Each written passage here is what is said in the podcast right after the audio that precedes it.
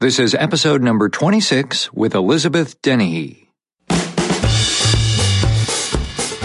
Coming up. We always had crappy cars, cars that blew black smoke from the Oh, engine yeah. into the car, cars that had no floors.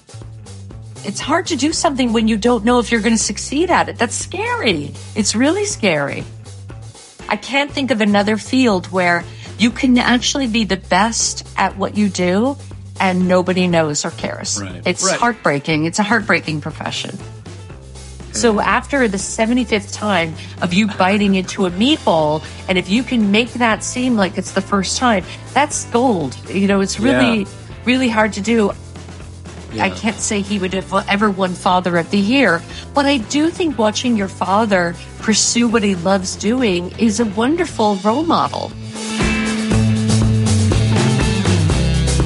If you're looking for what it takes to be an actor long term over the course of your life, then you've come to the right place and you're going to really enjoy today's episode. Today's guest came from very humble beginnings, saw her dad's struggle with his own career, decided her family was a priority, worked even more when she was pregnant, and has found ways to help other actors. Hey there, this is Nathan Agan, and welcome to the Working Actor's Journey, connecting you with lifelong professionals. Welcome back for season five. I'm really thrilled to bring you five more great interviews this season, and today we're kicking it off with actress Elizabeth Dennehy. For those who are new here, this podcast is designed to show you how the work is done, what the realities of the working actor life are like, and to share all the different ways actors have come to this career. There is no one path and no single answer. We want to learn from all of those further down the road, to shorten the learning curve and to discover what helps and what doesn't when it comes to having a lifelong career as an actor. Now, honestly, I had no idea what was going to happen after season three two years ago, and I mean before the pandemic happened. I just wasn't sure what was next, but pretty quickly I pulled some things together, and before I knew it, we had some great workshops going, which really became a super collaborative project and a lot of fun to do. I want to say that all of the guests this season were largely unknown to me. Some I didn't even know of at all two years ago. And that's been one of the great joys of the pandemic. Having all this time and with the workshops is that I've been able to meet and get to know many more actors and professionals, and I'm thrilled I can bring them onto the podcast. So our guest today, Elizabeth Dennehy, has been working for 30 plus years with 50 plus film and TV credits and hundreds of commercials. She has acted at major regional theaters across the country and is an original creator and cast member of Tony and Tina's Wedding. She is a graduate of Hofstra University, the London Academy of Music and Dramatic Art, and studied at Shakespeare's Globe in London.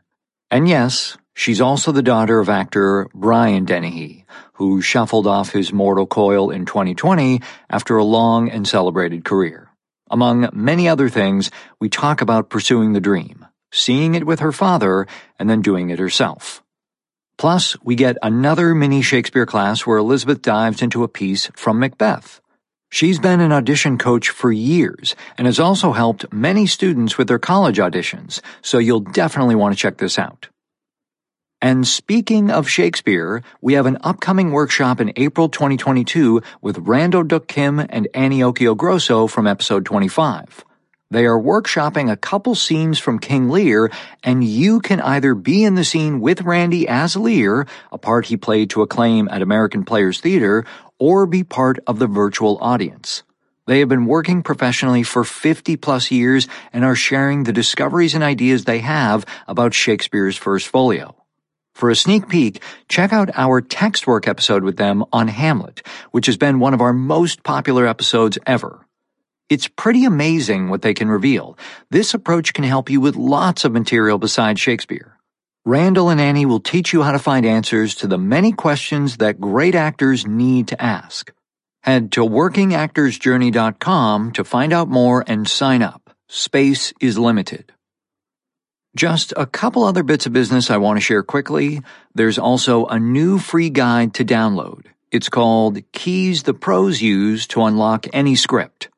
This shares the actual questions, approach, and process the professionals use when working on any material, plays, scripts, audiobooks, and more, from those who've done the work. And as a bonus, you'll also receive the full Working Actors Journey kit, including all the other guides and more. There's wisdom from Armin Shimerman, Elizabeth Dennehy, Tony Amendola, director Brendan Fox, dramaturg Gideon Rappaport, and more. Get your copy of the guide now at workingactorsjourney.com slash sign up, and to make it easy, there's also a link in the episode description. Now, if you're really enjoying this podcast and want more, you can become a patron. Starting at just $2 per month, get exclusive access to behind the scenes and additional content, and be part of taking this show to the next level. And for those who join at the CoStar level or higher, just $5 or more per month, you also receive a 10% discount on our workshops and programs, including that April Shakespeare workshop with Randall and Annie. Okay, the business stuff is all set.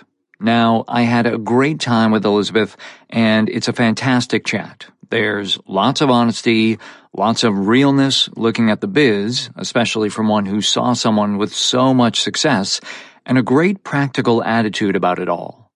Once again, it really shows there are many ways into and through this business.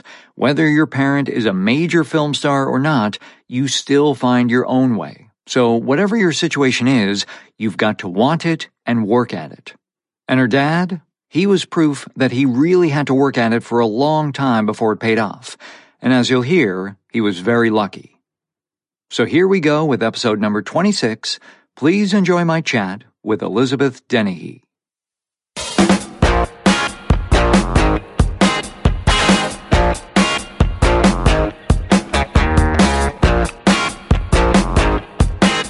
I, wanted to ask how her class is going.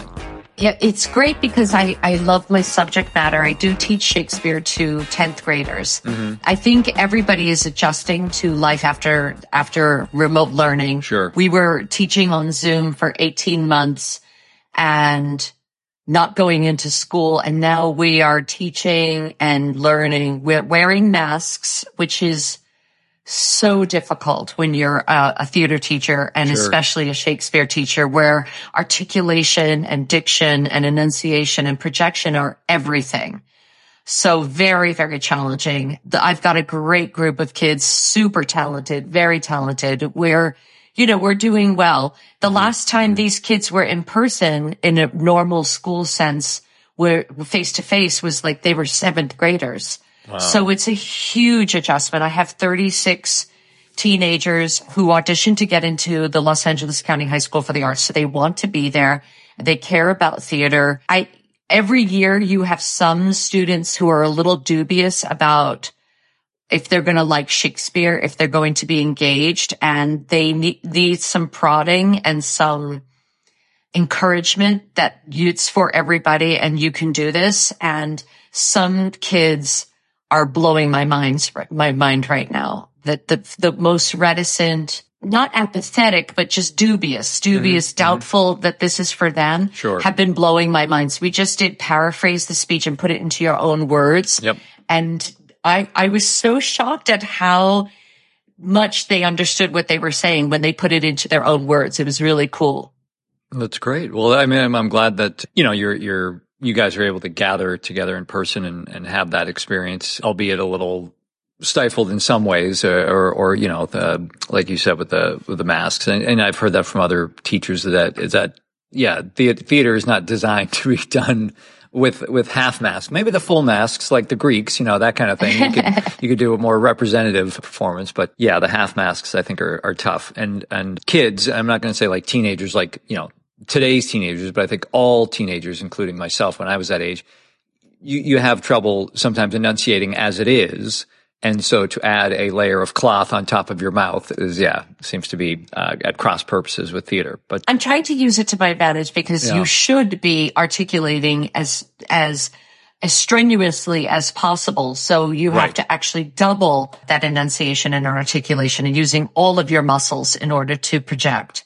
So when they do take off their masks, it will be so much easier. They, Sure. they Oh, will yeah. be so, pri- they'll be so primed and in such good shape for that. No, uh, well, that that yeah, it reminds me of like the those tongue not t- not tongue twisters, but like tongue exercises people do, like you know, putting the cork in their mouth to to you know go through their lines, so that when they take the cork out, it's so much easier to you know have that enunciation and, and Exactly. articulation. Yeah, well, that's great. It's like, it's like in singing, you want to, if you have to hit a high note, hit notes higher than that. And then the high note becomes Mm. Right. within your grasp. Yeah, yeah, Shoot yeah. for the moon. Shoot for the moon and you land in the stars, I always say. Right. Now, now you obviously got involved with theater and acting. It seemed like at a, an extremely young age. But Where and where were you? Where were you living? Where were you growing up as a kid?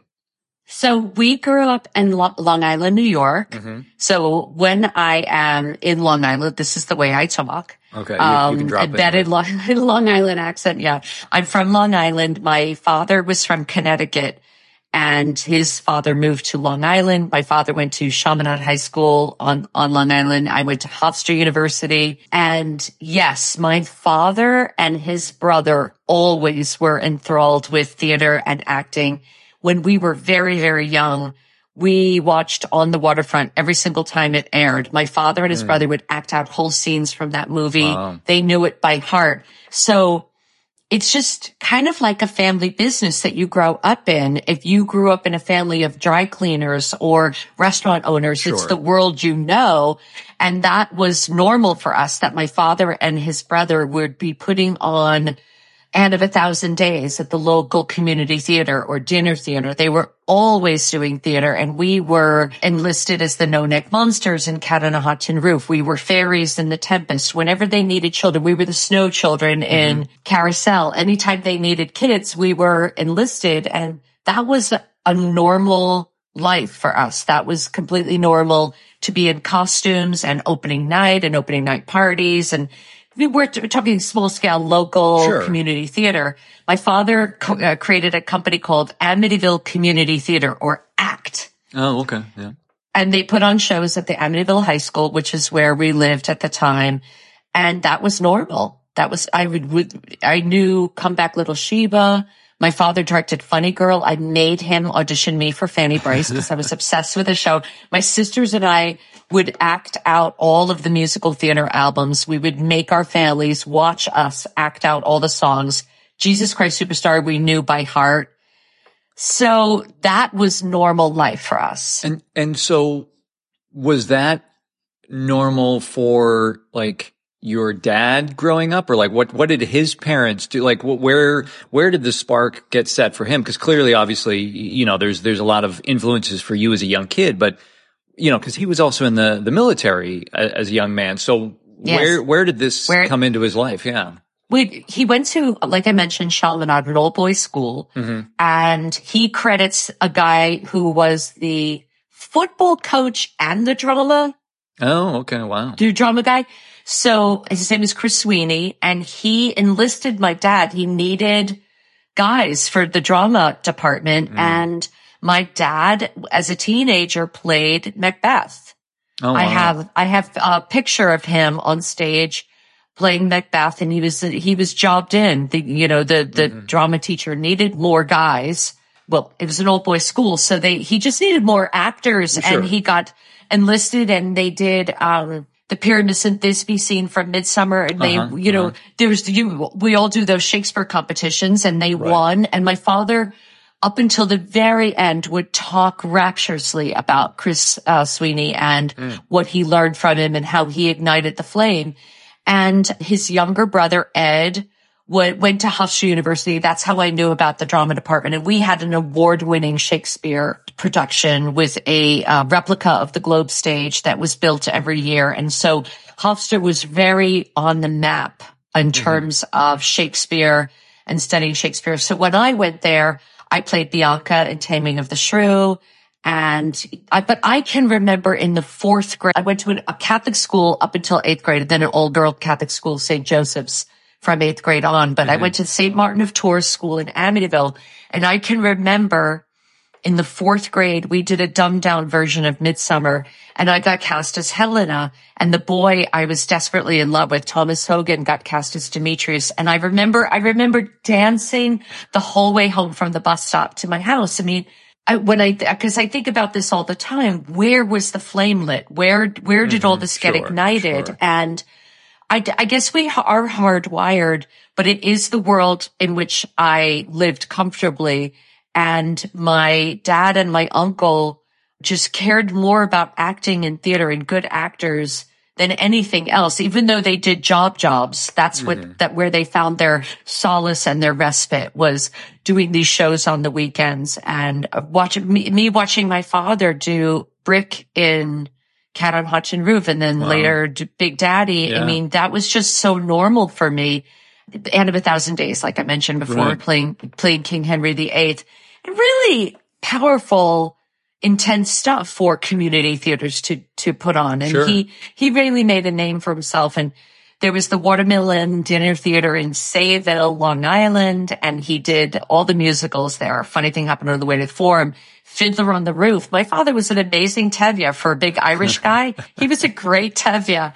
And Sky Masterson and Guys and Dolls, he did, name it, he did it. Wow. Directed, and, directed and starred in. So. And there are a lot of people that, you know, just enjoy and love, you know, doing community theater and, and, and that's, that's their outlet and that's what they're excited about. And, and it seemed like, you know, your dad had, other ambitions or, or wanted to pursue it as a, as a career or wanted to make it, you know, m- more of his focus what and, and and of course a lot of us you know on the outside can look at you know your dad's career trajectory you know very differently than you can being there. So like as a, as a kid what was your perspective of what your dad was going through to try to you know figure this out? And and and it sounded like you know you you had lived with your grandparents at a certain time and like you know, were they fully behind this? Were they not at all behind, you know? not at all. Not at all. After my father died, American Theater Magazine asked me to write something and I mm. started with the story. We were living with my grandparents because we couldn't afford to keep our own house in West oh. Gilgo Beach. And we moved in with my grandparents, which for an eighth grader is sort of ex- mortifying. And I remember, I, I'm trying to remember how he went from Long Island Community Theater and suddenly started doing regional theater because I'm a, a, little bit fuzzy about what happened first. But suddenly my dad was doing the little barber in Man of La Mancha at the Lambertville, New Jersey. It was a musical theater mm-hmm. in a tent. Okay. And okay. near Bucks County. And I would go with him every weekend and we would drive into the city and pick up two flamenco dancers who played the horse, who played Don Quixote's okay. horse. They yeah. were gorgeous. I didn't mind that at all. And drive to New Jersey. And I remember very clearly at the dining table saying to my dad, are we going to New Jersey this weekend? And him kicking me under the table because he was not supposed to be doing theater. Oh, it wow. was almost like he was a heroin addict. He could live with my grandparents and they would support us as long as he promised to swear off doing theater on the wow. side and make an honest living. And he was pretending that he wasn't doing this, but he actually was. He was at the time working as a stockbroker during the day in the city with Martha Stewart, funnily enough, oh, wow. at a company called Monness Williams and Sidel. And he was a security guard at a motel at night, round the clock. My mother was working as a waitress, you know, trying to keep our house that we lived in. Wow. And he was doing theater. He was mainlining theater on the weekends and, you know, in secret. So it's really incredible because he had to do it. It was a need. Right. It was an important, vital priority in his life that he needed it like a drug. It's pretty, uh, it, it, it's pretty incredible when I think about it because I thought about this a lot after he died. I had to go back to those beginning times and somehow he got, was doing these regional theaters, amazing, amazing productions, really mm-hmm. brilliant. Mm-hmm. Got involved in what they used to have is showcases, actual showcases where you, where you, the Impossible Ragtime Theater would do lunchtime theater in pubs he did the sea plays, the O'Neill sea plays. He did Julius Caesar and Ivanov with Jonathan Frakes. Oh, well, yeah, from Star Trek. Yeah, yeah. Yes. So you would do these showcases in New York, daytime theater, lunchtime theater, the Impossible Ragtime Theater. and a, a, his agent, that's how he got an agent. Oh, okay. Then I think what, what changed everything was he got cast as an understudy in Streamers by Mike Nichols at Lincoln Center. Sure. Okay. And I think he may have actually ended up replacing somebody who left. And then Mike Nichols suggested him to somebody for Semi Tough, the Burt oh, Reynolds, oh, yeah, Kris Kristofferson yeah. movie. And that was it. That was, that was when he took off. Well, and, and, and so I know like, and we jumped a lot of your years there, but that's okay. Yeah. I mean, we can go back and, and fill in a little bit of the gaps. I mean, how was the, I guess, struggle of him working at this career? How was that affecting you? Like, you, you know, like, did you, were you aware of it? Was it, I mean, you know, of course we can all glamorize certain professions and like, oh, I'm sure it was just amazing, you know, for Brian Dennehy to be an actor and, you know, and I'm sure his family always had great times, you know, but no, the downside yeah. was that we had terrible cars. We always had crappy cars, cars yeah. that blew black smoke from the oh, engine yeah. into the car, cars that had no floors. We always had terrible cars. I can remember our heat going off in the middle of the night because bills weren't paid. Oh, I can remember because we, where we lived was West Gilgo Beach, which is the hinterlands. It's like five miles east of Jones Beach. And, you know, like we lived like pioneers. And I remember having no phone for a while. And here's the thing. The downside was that. Yeah, the upside yeah. was my parents, very, very young. My mother was 19 when she had me. They knew that education was the most important thing. So they scrimped and saved and sacrificed to give us uh, the best education their money could buy. So they put us in this all girl Catholic school, St. Joseph's, the Academy yep, St. Yep. Joseph's in Brentwood. Amazing education. My sisters and I had a fantastic education. They knew that that was really important, even while all this craziness was going on. It was sort of like, I guess, the way families live if they have a circus performer, circus families. The romantic, you know, out of the trunk, all of that. Right. It was kind of fun, but it was also kind of harrowing because you never knew if your car was going to break down. Our cars broke down all the time. And because my father was away traveling a lot, my mother bore the brunt of it. Thank God it all paid off. But I, I, I do remember being aware of the fact that my father was following his dreams. And that was an admirable thing because right. my friends' fathers who just worked nine to five jobs, sure. every once in a while, a dad would say to me, like on a sleepover or is at somebody's house, how did your father do it? How did your father pursue his dreams no matter what? And what they were saying to me and what I heard yeah. was how was he so brave? How did he not get sucked into the grind and the nose to the grindstone? They, they admired that. And every time a dad or a family member of my friends would say something to me, that would remind me that what he was doing was kind of cool, mm-hmm. even though at the time we had no idea if it was going to pay off, mm-hmm. it was going to succeed. Right. I mean, you know, I'm, I'm assuming when you mentioned sleepovers, like these are, these are dads talking about your dad before he's really quote unquote made it. You know, it's like, yeah, he's, he's just, you know, he's, he's a workaday actor. Like he's just trying to find jobs and, you know, cobbling it together as he can. So it's not even, you know, you know, millions of dollars coming in for, you know, it's none of that. It's just that he's pursuing something that he, that he loves. You know, you mentioned your, your grand, your, his parents weren't totally thrilled with it, but it sounded like, you know, I mean, did, was your mom just fully behind his career or where did she kind of fall in that? Cause like you said, she had to, she, there, there was three of you. There were three kids. Three kids. I was the oldest. So she was 19 when she had me in Camp Lejeune. He was a Marine. Mm-hmm. And I think she just really loved him. And remember, they were so young. They were so young that you would just go, okay, whatever, this is what we're doing. you know, like if I was the age, you know, I got married at 33. Yeah. And if my, and my husband was an actor, but we both were working, like we right, were working right. when we met each other. It's not like you're in your forties and somebody's still trying to get something going. Like, you know, he was really rising. He was, mm-hmm. he was becoming more and more well known for his work. So it was a gamble and thank God it paid off pretty early on. When he, when Semi Tough came out, yep. I was 16.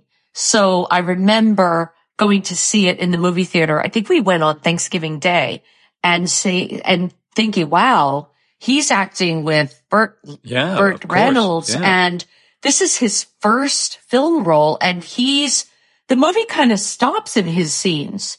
And mm.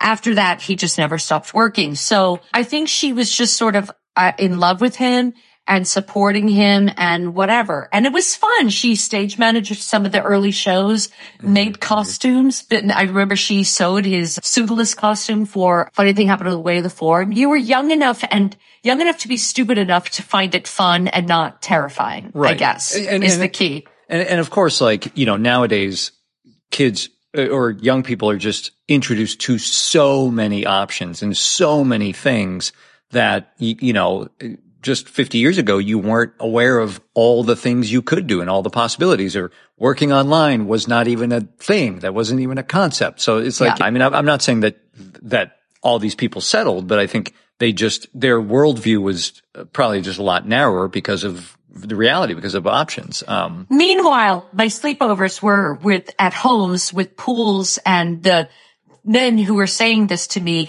were often like worked for the phone company, were were CEOs and yeah, had made yeah, a lot of money. It was clear why they took chose the path they chose. Sure. But the, I think a little part of anybody really goes, what if?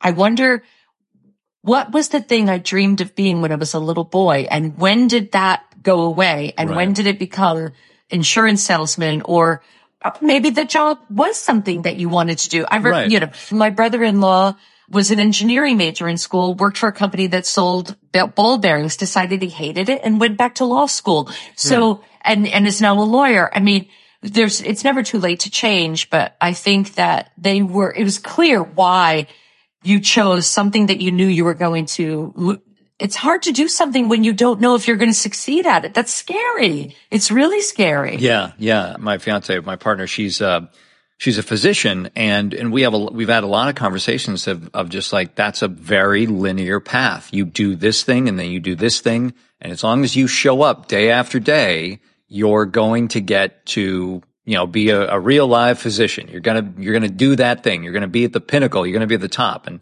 and and a creative pursuit is just so so different and and there's no guarantee that you're going to arrive at the top um, I know so many wonderful, wonderful actors who have never worked professionally, never even gotten an agent. Yeah. I can't think of another field where you can actually be the best at what you do and nobody knows or cares. Right. It's right. heartbreaking. It's a heartbreaking profession. And, and I mean, it, you know, it, it just brings up this, this concept of success. Well, what does success mean? You know, because if, if we're all basing it on, well, how many credits do you have or how much money do you have or, you know, or how, or how much you're getting for different roles and things like that, then, then yes, I mean, it's very easy to fall short. And, and I, you know, I'm guilty of this same stuff too. And I do want to kind of get into that more, but I, I before I lose the track, the, the thread of it, as as a kid, were you interested in anything else like through school? Was there, were there other pursuits or things you saw yourself doing or you thought of doing or were you really interested in? Or it was just, you know, I mean, it, it's kind of funny, like even with the, the challenges and, and I'm sure some of the stress of living with your grandparents, like what that was like, even with all that, you were like, yeah, I want to do this too. I mean, was it, was it very clear like that for you? I never wanted to do anything else, but I remember my father would always say, if you can do something else, do it. That's a, a common thing to right, hear. Of course. He also was saying, would say to me, it's really, really hard. It's really, really hard. So make sure it's what you absolutely want to do. And I, when I heard him say that, I thought, he means the work is hard. Well, I love the work. It doesn't feel like work yeah, to yeah, me. Of course. I never knew that he was talking about collecting unemployment, going on hundreds of auditions, being told no over and over again. And, and it was, it was, I was a long time into it before I realized that's what he meant. I remember auditioning. I think I auditioned 14 times for the movie JFK for Oliver Stone. Yeah. And in New York, I auditioned for him. I don't think it was before you could put yourself on tape. So sure. we didn't do that. It was sure. in person 14 yeah. times Jeez. to be one of Kevin Costner's legal team, the legal team. Yep, and yep. my uncle, my uh, father's other brother, Uncle Mike was an FBI agent. I read the Christopher report. I talked to him about exactly what went on. This is all the preparation I did. Yeah, sure. Cause he was an FBI agent during the time of the assassination. So all the prep work that I went in, so that when I went in and met Oliver Stone, I really knew what I was talking about. Mm-hmm, mm-hmm. And I remember saying to myself, if I don't get this, I quit. I quit the business. Well, you know who he cast instead of me? Who was that? Laurie Metcalf. Uh-huh. Okay. Only Okay. one of the greatest actors Yeah, sure, to draw yeah. breath. So I thought, okay, well, I can keep going a little bit longer. If I'm neck and neck with Laurie Metcalf, Right, I think. I think I can. So my husband and I always laugh. It's like we've had enough success to keep going, but not enough to keep going. You know, but yeah, no, I've always loved it. I, I do think now a missed calling for me I would have been an amazing casting director. I remember every face and every name that goes with that face of everything I've ever seen. I'll be watching a movie. I'm like, oh, I know that person. I can totally trace their career.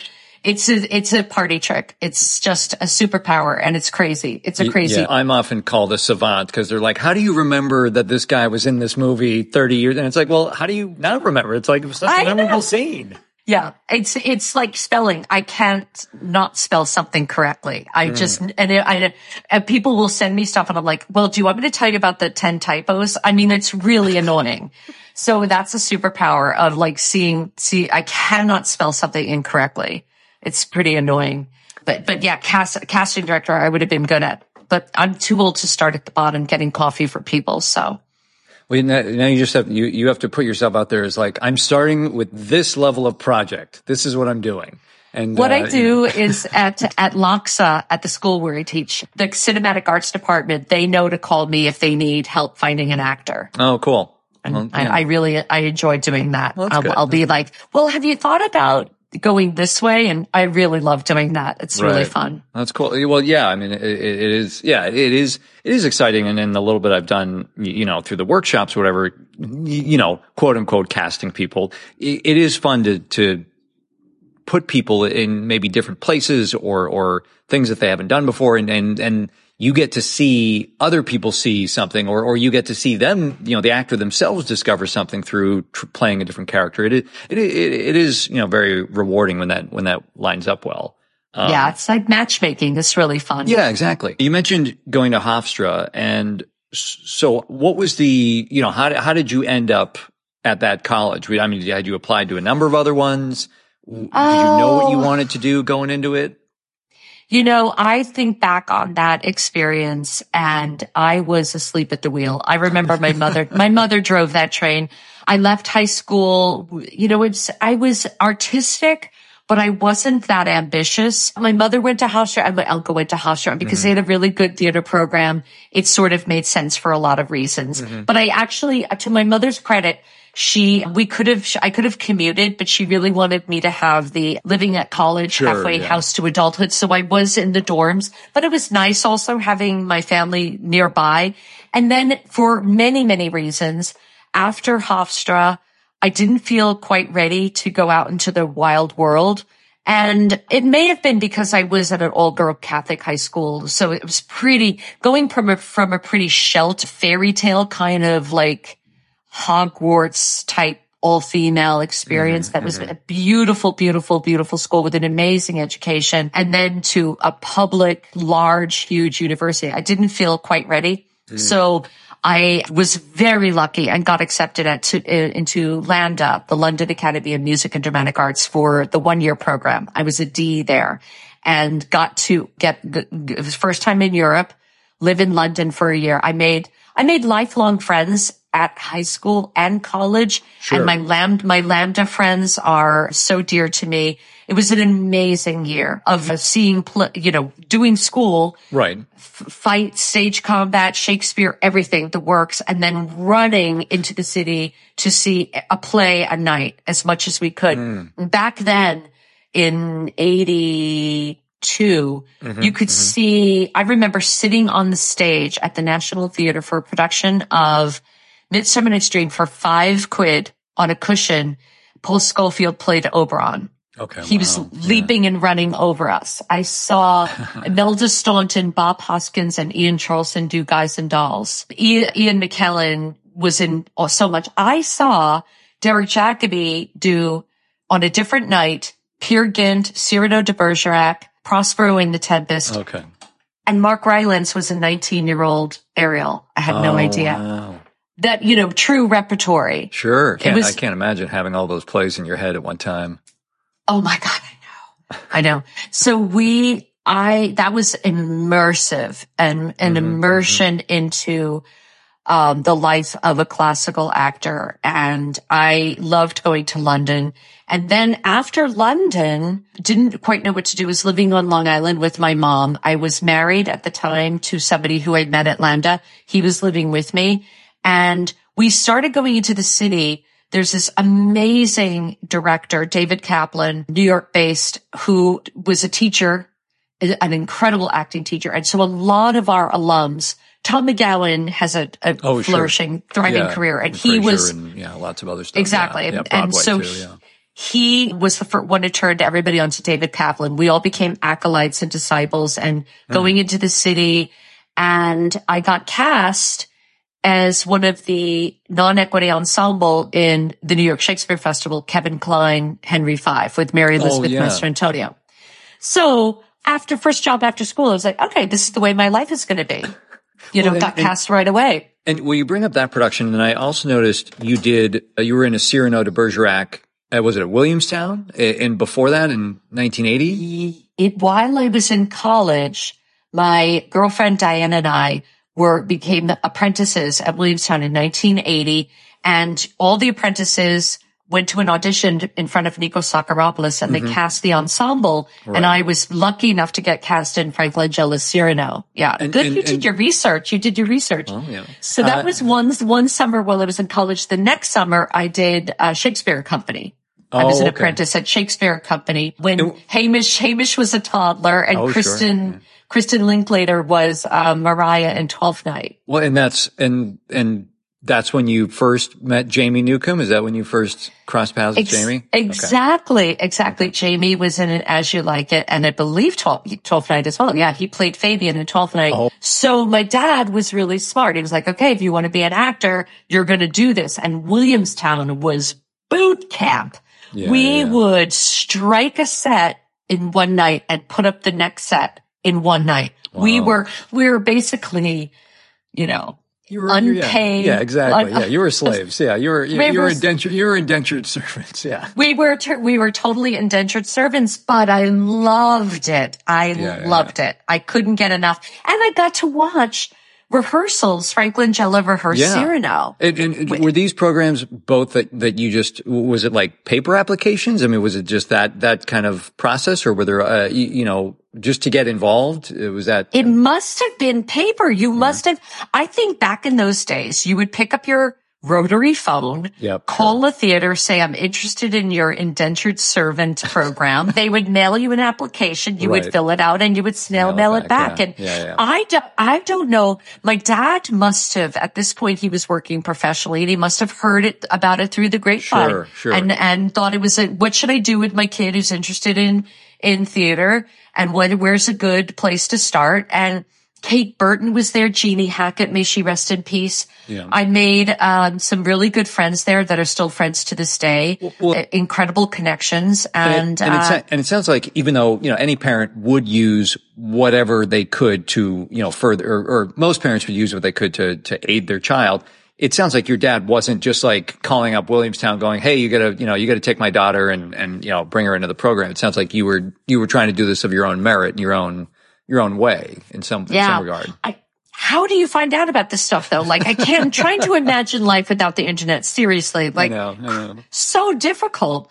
Uh, and then Shakespeare and Company was um, an amazing experience. Also really girly, really exhausting. Classes all day. And then I, played Audrey in As You Like It with, and Jamie was in that. Oh, so watching, I mean, and, and a lot of the people you mentioned were, were, you know, very serious big names at the time too. You know, Langella and Kate Burton and David Hyde Pierce was in that Cyrano, Eric LaSalle and A- A- Anthony Heald in, in the Henry V he did a little bit later.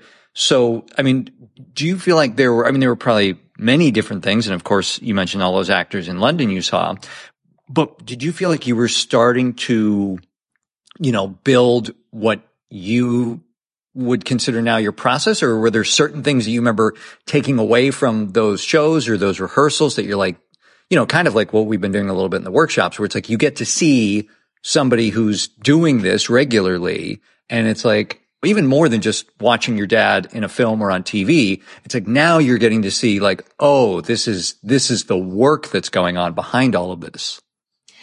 I think probably I didn't realize it at the time, but looking back, I gotta say, I say this to my kids all the time. When I was a student, I hated vocal exercises, hated them, hated mm. theater games, hated it with a passion.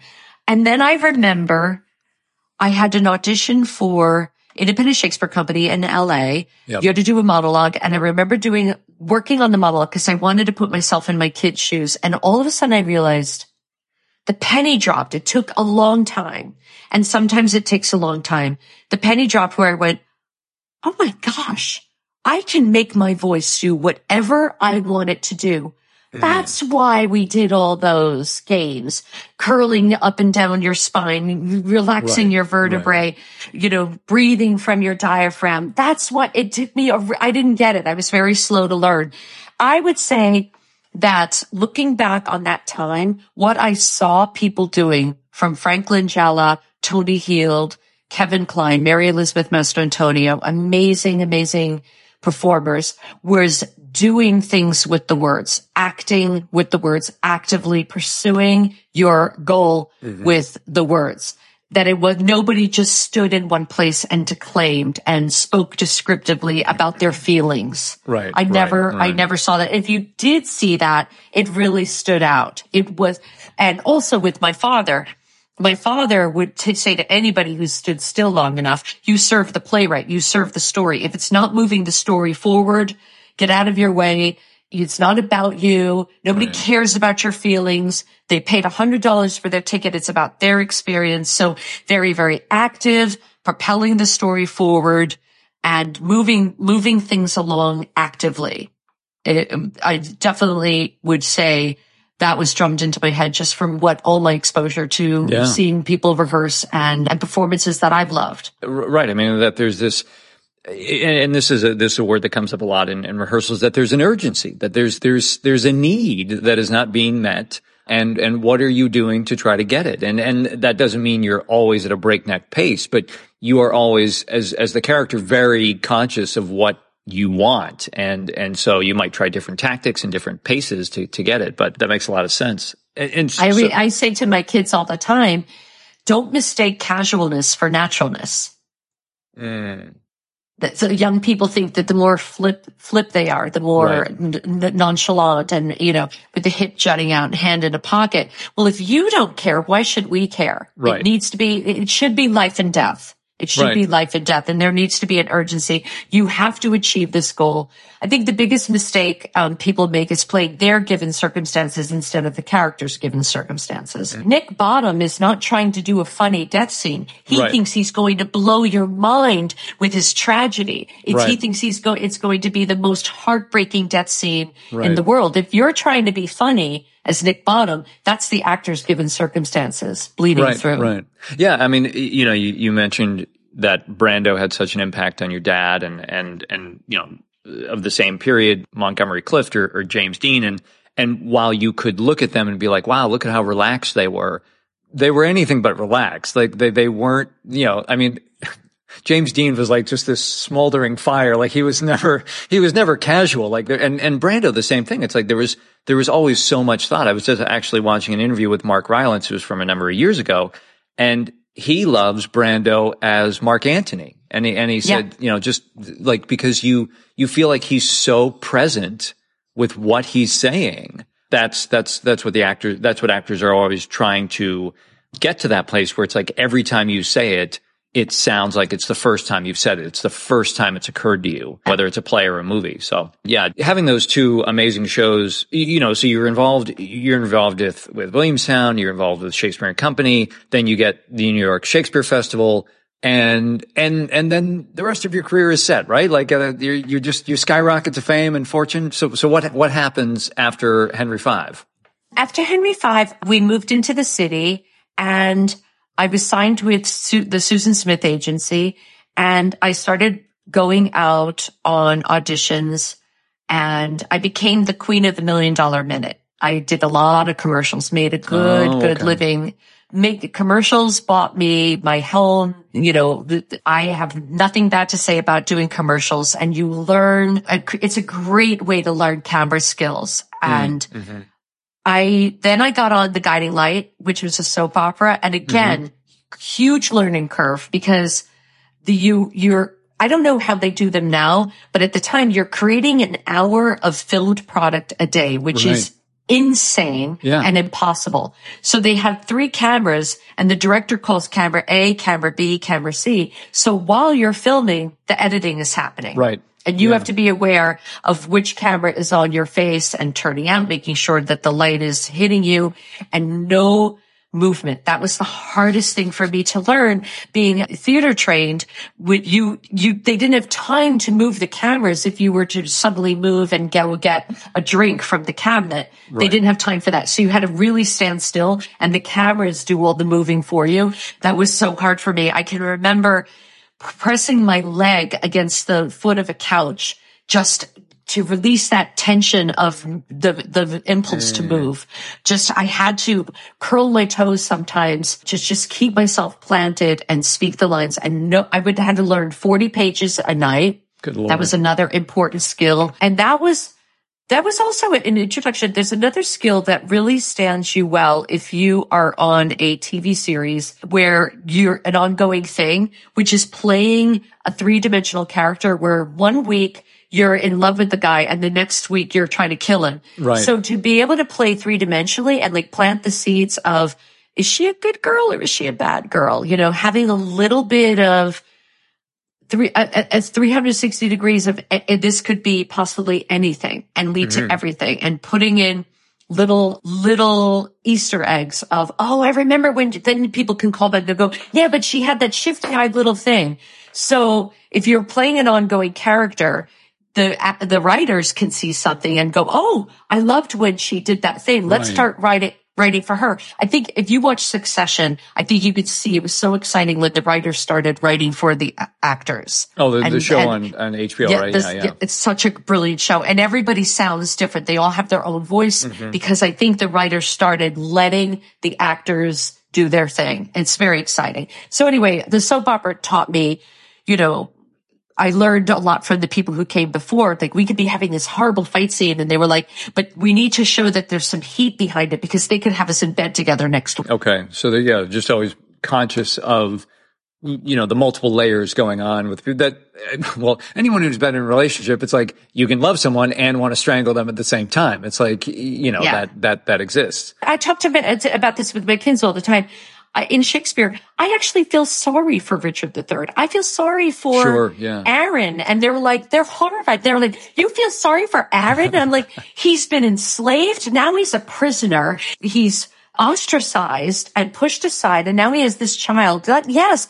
If you don't feel all those feelings about all the characters, it's a long three hours in the theater. Right, right, right. And yeah, I mean, and, and of course, like, it's kind of it's it's a little related to what you're saying about Nick Bottom. It's like if you're playing Richard III, I mean, maybe there's some level of the you know you can you can consider the consciousness of like does he feel sorry for himself or or whatever. But you know, eventually, you, you know, right? You're you're trying to put yourself in those given circumstances of of what was it like for this character to grow up this way and and yes. you know yeah. and to feel the the hatred or or the dismissal or or whatever it is and and you know you can pick any character you want i think richard iii is a is a you know not easy one to talk about but there's a lot to talk about in terms of the psychological makeup of that particular character i was curious where or where and how you got involved with tony and tina's wedding Okay, so that, Tony and Tina's that came between all, that between came between like what Henry V and Guiding Light somewhere in there. Oh or? no, it was way after oh. Guiding Light. Oh, um, oh really? Yeah. Oh, wait a minute. No, I was on the guiding light at the same time. What am I saying? So after I got on the guiding light, Tony and Tina's wedding was, it was, it was a cross between our Hofstra friends and our David Kaplan friends. So oh, okay. all the Hofstra people, Nancy Cassaro, uh, my girlfriend Elizabeth Herring, who I brought in from LAMDA, including James Altuner, LAMDA friends.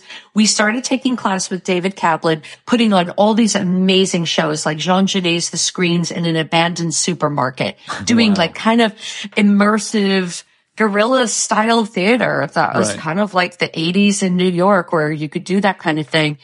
And Nancy and Mark Nassar, who were student friends of mine from college, used to riff on these characters they created, Tony and Tina. Tina, get in here. You know, where's my dinner? You know, that kind of thing. Sure. And they had this idea.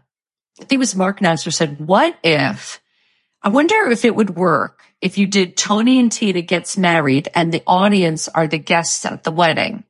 And then we started having meetings and mm-hmm. talking about how to make that work. And I was in the very early meetings and like Jack Friss, who is um, a dear friend of mine, we had meetings at um, his apartment talking about all the different things we could do and came up with the character's name. So my name, I I came up with the name Donna Marsala. I named my boyfriend Wally Fabrizio was a good friend of mine from high school. So Dominic Fabrizio, stealing names that just made us sure. laugh. Yeah. And I remember going to a wedding where one of the bridesmaids sang at the reception. And when she was hit a, hit a high note, she ripped the choker off her, her neck. And I thought that was so funny. I also, one of my job jobs on Long Island was I worked at a tuxedo rental place. So I had tons of stories about things that had gone wrong at weddings. Oh, wow. And we just started improvising and we started talking about how we could make this work.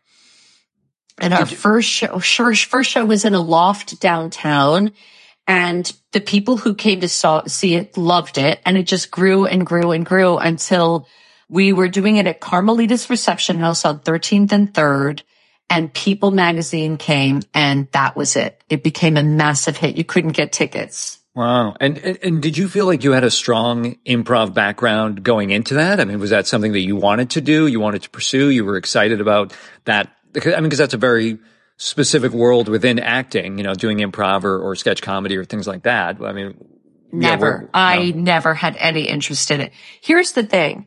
And I, I am totally not schooled in improv, never take, taken a Viola Spolin workshop or class mm-hmm. or anything. So I, all I know is, you know, always say yes, don't say no. And we didn't even do workshops with like the rule improv rules or anything. Hmm. I've never thought of myself as a funny person. And again, playing the given circumstances. Donna right. Marsala doesn't think she's funny when she goes up to somebody and says, so who's sexier, Madonna or Marilyn Monroe? I yep. wasn't trying to be funny, but people would, would find that very funny going up and having the conversation. If you told me I had to be funny, I would be, I would be paralyzed, but mm. I was mm. just embodied this character of like, I work at the barefoot peddler and it was the Madonna wannabe. This was in the eighties. So I had the black sure, rubber yeah. bracelets on my arm and like high heeled shoes and I'm copying her makeup and Dominic and I did, I've had the time of my life. We learned the whole dance at the wedding re- reception. We yep. did the dance with the lift and everything. Oh, wow. But I wasn't trying to be funny. I was being Donna Marsala. Yeah, and yeah. yeah, totally obsessed with Madonna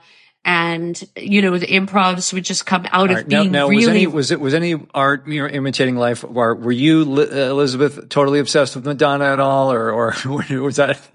I love Madonna, but I was definitely not a Madonna wannabe. Okay, you're um, not as obsessed as, uh, as no, uh, no. But I yeah, I just thought that it was just so perfect. Like we we in the in the show we did this dance lip sync thing, oh, okay. and that was very funny because that number changed through the years When we first did it, when we first did the show, Tina and her girlfriends, we won a lip sync contest. And so we, at the, at the wedding reception, we did Love is a Battlefield. Pat Benatar. Yep. But Donna took, took, take, takes her talent very, very seriously. I sang with the band. Oh my gosh. I think we sang that, that song, Love will lift us up where we belong. Oh, yeah, that sure. song. And the songs would change as the decades went on. We did this show for a long, long time. I always said, closed at the end of the show, I said, I'm Donna and I want to sing Tina's favorite song, Desperado. We always close with Desperado. so it was, it was a blast. It was a lot of fun putting on a show with your friends. And then when it became a smash hit, it was just like crazy, crazy, crazy time. And so, but I, I was doing the soap opera right during the day. I would get up at five in the morning, go to work, shoot all day, and then race in a cab down to the theater, change my clothes, and then I'd have to go a little bit after the show and learn 40 pages. It was insanity. Wow. Yeah, it was crazy time. You could only do it when you're in your 20s. And and were you thinking about okay, this is the direction? I mean, cause, you know, by this point, your dad is doing more and more film, you, you know, really, you know, really establishing himself, you know, as, as a name actor and, and, and someone that people are starting to recognize and probably even a household name to some degree at that point. Were you conscious of this is the direction I want my career to go in? This is what I want to do? Or were you just, was it just get up and do the next thing and try not to fall down and, and that kind of thing? I, I have to say, looking, looking, I have a different perspective looking back. When Yeah, I was sure. in it, it was, I, I, no disrespect to Tony and Tina's wedding, but it was exhausting hard work for very little money. Yeah. And I desperately, every time we did a new iteration of it, it's like, why am I not on Broadway so that I can say, oh, I'm sorry, I'm not available. Like I Right, desperately wanted a film career or to be doing really important, legit theater so that I wasn't free and able to do Tony and Tina's wedding. It just didn't work out that way because it was, it was really exhausting. It was exhausting. And then when the guiding light ended, I went up to the Geva Theater and did a play. It was written by Garson Kanin. I did that play. And then Tony and Tina's wedding was moving to, to LA. So mm-hmm. I literally packed a car, drove to Rochester, New York, and then got on a plane from New York and flew to LA with a bicycle and everything I owned Wow. all the suitcases filled with everything. And, and I landed in LA a day before our first preview. I, uh, I remember I must have had a Walkman. Walkmans must have been invented Sure. Oh, yeah. because Yeah. the new song was Cold Hearted Snake at that point, And I was trying to memorize that song. And of course I had to learn the dance when I got to LA. So that was my move to LA. And I wish did, I, yeah. did you, did you get, you know, were there agents pursuing you guys as a result of the play or did you start, you know, uh, you know, your introduction to LA, were you, were you making inroads yourself or, or how was that all, all Well, coming together? I still was with Susan Smith. So it was with Susan Smith in okay. LA. So, and so and, she, yeah. oh, okay. So she had two, two offices there. She Yes, yeah, an. LA office and a New York office. So my agents all came to see Tony Tin's wedding. And I will say this, our contract was for four months. And the minute the contract was up, I, I was done. It, it, it was, cause being a bridesmaid, we danced in very high heels for three Right. hours. Yeah. It was a lot, but it was, it was so thrilling to do it in LA because when we opened, we were a very highly anticipated hit. And I remember Mm-hmm. opening night, Kirk Douglas was there, Rod Steiger was there, the stars that came to see that show and groupies. Zelda Yeah. Rubinstein, Zelda Rubinstein was a groupie. Frankie Valli and Harry Anderson were groupies. They came re- repeatedly to Oh, the show. wow. But my biggest thrill, the biggest one, I, I couldn't even speak. I couldn't even go near her because I was paralyzed, was Faye Dunaway. So remember in the 80s, like yeah, yeah. Faye Dunaway was a god to me and she was there and I, I got goosebumps just thinking about what a thrill it was for her, for her to be in the audience. I adored and worshiped her. So well, uh, what I'm curious about is like how you started to get work in LA. So I started auditioning in LA and one of the first jobs I got, again, I've always had these, the same story happen over and over again. So I got, I got casted South Coast rep and became friends with Barbara Dowling, who was also in the show, who was married to, at the time to Colm Meaney. Oh, okay. Colm, yeah. and Colm Meaney was really good friends with James Lancaster, who did Rat in the Skull with my dad in Chicago. I was divorced at the time. James came down to the opening night of this David Hare play, and he's my husband now. Oh, so okay. my husband did a play with my father, Rat in the Skull, in Chicago at the Wisdom Bridge in 1985. And now that's, that's who I'm married to. So I did that play. I just wanted to fill in that. I did the play down the South Coast. And then when I was, while I was doing that play, Colm Meaney was doing Deep Space 9 mm-hmm. And in the play was an actor called Simon Templeman, whose wife, Rosalind Chao, just got cast as Colm's wife on Deep Space Nine. Then after Secret Rapture, I got cast on Best of Both Worlds, the um, Star Trek Next Generation. oh, okay. So it's about 28 and went in to audition for this sci-fi show and got cast in this two-parter. And here I am 30 years later and I'm about to fly to London for a Star Trek convention. It's just crazy. Well, that's it's great. Complete, I mean, that, completely that, insane. Well, it's great that you had such a, a, a good experience with, with Star Trek and it, it, it, keeps going. So you're in LA, you, you know, you, you're doing Star Trek. And I mean, again, like, did you, were you just starting to go out more regularly? Because it seemed like you also made a bit of a shift, at least from a resume perspective, from doing theater to doing, you know, focusing on TV and film. And like that became, you know, more of what you were focused on. And was that just, was that a conscious yeah. decision or, or just no, a natural the, progression? The LA theater scene is so different from the New York sure, theater scene. Yeah. But what I had in New York was a group of friends, a band of brothers, a yep. company that I belonged to. Mm-hmm, and what mm-hmm. I found out when I got to LA is I can remember Antæus starting up and being formed yep. around yep. that time. And I can't remember if I had an opportunity to join them or not, but I think that my, I'm, I'm witnessing my son go through this right now, who is a 24 year old actor and the agents, I feel like his agents want to send him out for TV and film because they think he's going to be, you know, a, a, a, star, you know, which is a right. really valid reason. But also, let's be honest, it makes them more money. So they're not sure. sending him out for many theater auditions. And he, he also did, has done quite a bit of Shakespeare in the Park, that kind of thing. Mm. Independent Shakespeare Company. He's done three seasons with them and he misses it and he wants it. So I think he wants to get a few credits under his belt and a few, you know, good, healthy pay- paychecks. And then he will probably be able to say to them, look, I'm taking summer off and I want to go to Utah or I want to go to Oregon. Right, I want to. I want to get back to it because he misses it. So it's really hard to know when you're in it. Like, is he the next Timothée Chalamet? Who knows? Right, un, un, right. Until you throw the spaghetti at the wall and see what sticks.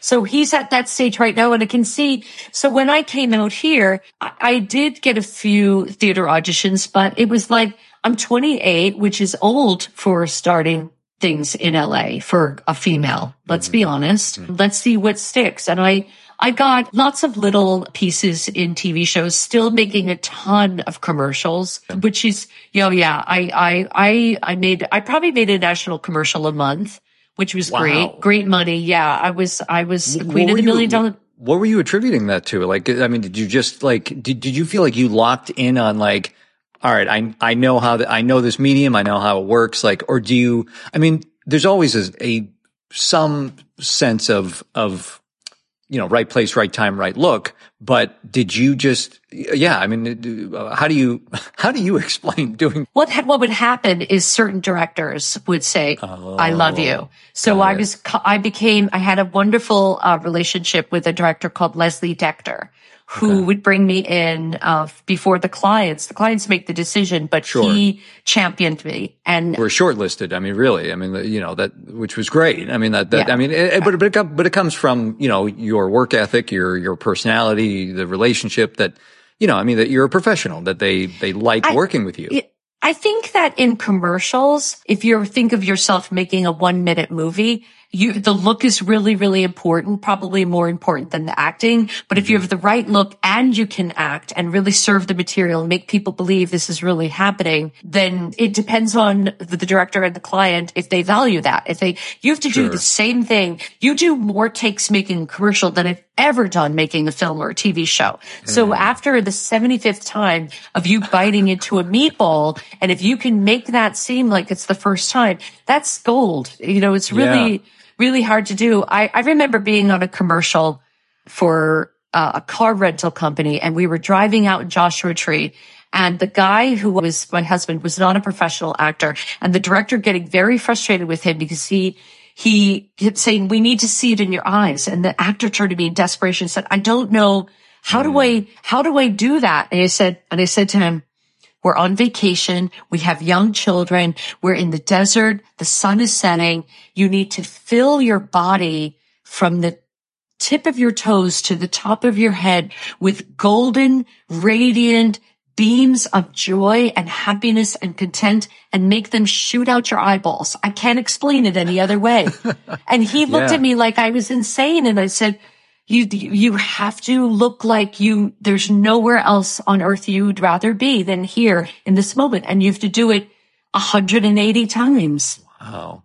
And so it's sort of trying to explain how to parallel park or how to how to breathe. If you if you I mean I'm a I am that is another superpower. I can parallel park on the head of I was a going to say you, are good at breathing, oh, Elizabeth. That, that, that's yeah, good to got know. the breathing down, got the breathing down. But my sons are like, how did you park in that space? I cannot break down the steps for you. I just have an innate sense of how to parallel park. And if you don't know how to shoot beams of golden joy out of your eyeballs, maybe it's not for you. Maybe it's not the business for you. I don't know how to explain it any other way.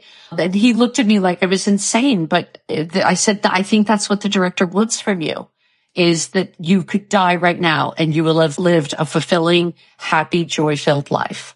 All right. Now, do you feel like the director got what he needed on that, on that day or? He probably just, yeah, you know, We- we- yeah, it's close enough. cut his losses. Exactly. So from when you were in New York, like after college, I mean, did you have any other day jobs or were you pretty much supporting yourself off commercials? Oh my gosh. That's a wonderful question. When I was in school, I told you I worked for a tuxedo rental place. I worked Right. for a Roto-Rooter company. My father made me, wanted me to work. He wanted me to have a work ethic and not just assume that he was going to be paying for everything. And I think it was really helpful and important that my sisters and I supported ourselves. Mm. And so in New York, I worked at um, a restaurant. I was, I waited on tables. I worked at, I worked at a restaurant called TJ Tucker's in New York City. I made a lot of good friends there and it was owned by Tommy O'Neill and Tucker Frederickson. It was a sports bar. It was the perfect place for me because I don't know or care anything about sports ball. So when I would be there and Bubba Smith would come in or Dick Stockton or these coaches, the guys who owned the Giants, I didn't care. I didn't know who they were. It meant Yeah. nothing to me. I wasn't, Keith Hernandez was a regular and saw me Oh, sure, in yeah. big hug. You know, they were really, really nice. I was the one saying, the Oscars are on. Can we turn off the game and put the, can we put the Tonys on? Like, Right. that was me. But it was, I made a lot of friends there and that, that was a fun job. But yeah, so I've got to say, I worked, um, day jobs up until I did the soap opera and then I didn't have time for that anymore. And so I've been supporting myself solely as an actress. Six years ago, I started teaching at Los Angeles County High School for the Arts. That's only two days a week. And that's a labor of love. It definitely isn't for the money. Sure, sure, sure. As most You know- teachers, right? Yeah. Exactly. My husband and I, I will, I will say if any aspiring actors are out there listening, we've been very, very lucky, but we've also were very smart with our money. We made a lot of money on commercials and we sucked it away and we saved all our money. And we've had actor strikes where friends of ours have lost their homes Yeah. and we, we very, very, very frugal. We live very frugally. We spend money on travel. Travel is something that we care a lot about. My husband's from Ireland. So going back to Europe every year to visit family was hmm. what we saved up for. And also we saved for college. We wanted our kids to have an amazing education. And so we, you know, we, we were not, we, I never ever buy Starbucks or Jamba Juice. We don't fritter our money away. Ask Yeah. anybody who knows us. We've never, we never even had babysitters. We had, we were in a babysitting co-op. He does the pool care. The, the we don't have gardeners. We don't have cleaning people. Obviously, you know, we are very, very flinty with our money, and it paid off. You know, because we have we are we're comfortable, and we are. So I, I I never I've not had to work a day job for the money since I would say the mid '80s. so I I'm mean, very blessed. I mean, yeah, that that is really, you know, fortunate, you know, that that your career has has afforded that. I mean, I, I also wonder in terms of the lifestyle, how much of your early years, you know, seeing your dad struggle and like you said, the heat being turned off and all this kind of stuff that I, I'm not going to project that, you know, you're, you come from a poverty mentality, but, but I think those kinds of circumstances do have an impact on people of like, you, you know, you know what it's like to have without, to go without, you know, and those things. So You know what's know, interesting? What's interesting is that is true. My husband has my husband has taken frugality to an art level. Like he's a, I mean, he did grow up on a mm. farm where everything was reused and reused and reused until it was unusable. And he does definitely comes from his mother, who's 95, went through the war. Definitely. He tells the story about his mom made all the sweaters, knitted all the sweaters. And there were four kids. And his father would come downstairs in a new sweater, but James would recognize the colors because when they outgrew the sweaters, she would unravel them, tie them all together and knit new sweaters Holy cow. Reusing the yarn. So he comes from that war mentality Sure. and I do too, but even more so than that, I believe, I think I can say this right now without offending anybody. When my father did start making money, he was throwing it around, throwing it around. It was four star everything, cars to the airport, everything. And in case anybody's wondering, no, there was nothing left. He lived life to the hilt and he enjoyed it and was incredibly generous, but spent, spent it like it was a contest. And I mm. think from watching that mm. and the massive, I've had my credit card taken away and cut in half. That was his card. And that's humiliating. And so from watching him spend like a crazy person, we mm. both were like, you never know when you're, if you're ever going to work again. So we need, and we wanted our kids to be able to go to college. We put two kids through college, one, their dream schools, DePaul Theater School and NYU Film School. And we have no loans. And, you know, we were, we saved every single penny so that we would be able to do that. And we finished that. Yeah. They're very, very proud about that. Yeah. Very proud. And, and I think I, I remember reading this. Like, did did you have any sense at the time of of how lucky your dad was? It, you know, like, I mean, as a, as a kid when he first got got started, I mean, like, when when did it like really drop for you that you're like, oh my god, my dad was so lucky? You know, like that that you know, th- how long I did that take? I think at the time when we were living through it, Yeah. you know, like for instance, this is crazy for me to remember. His agent had to talk him into taking the role in 10. Oh wow, He was 36 when he did Yeah. 10.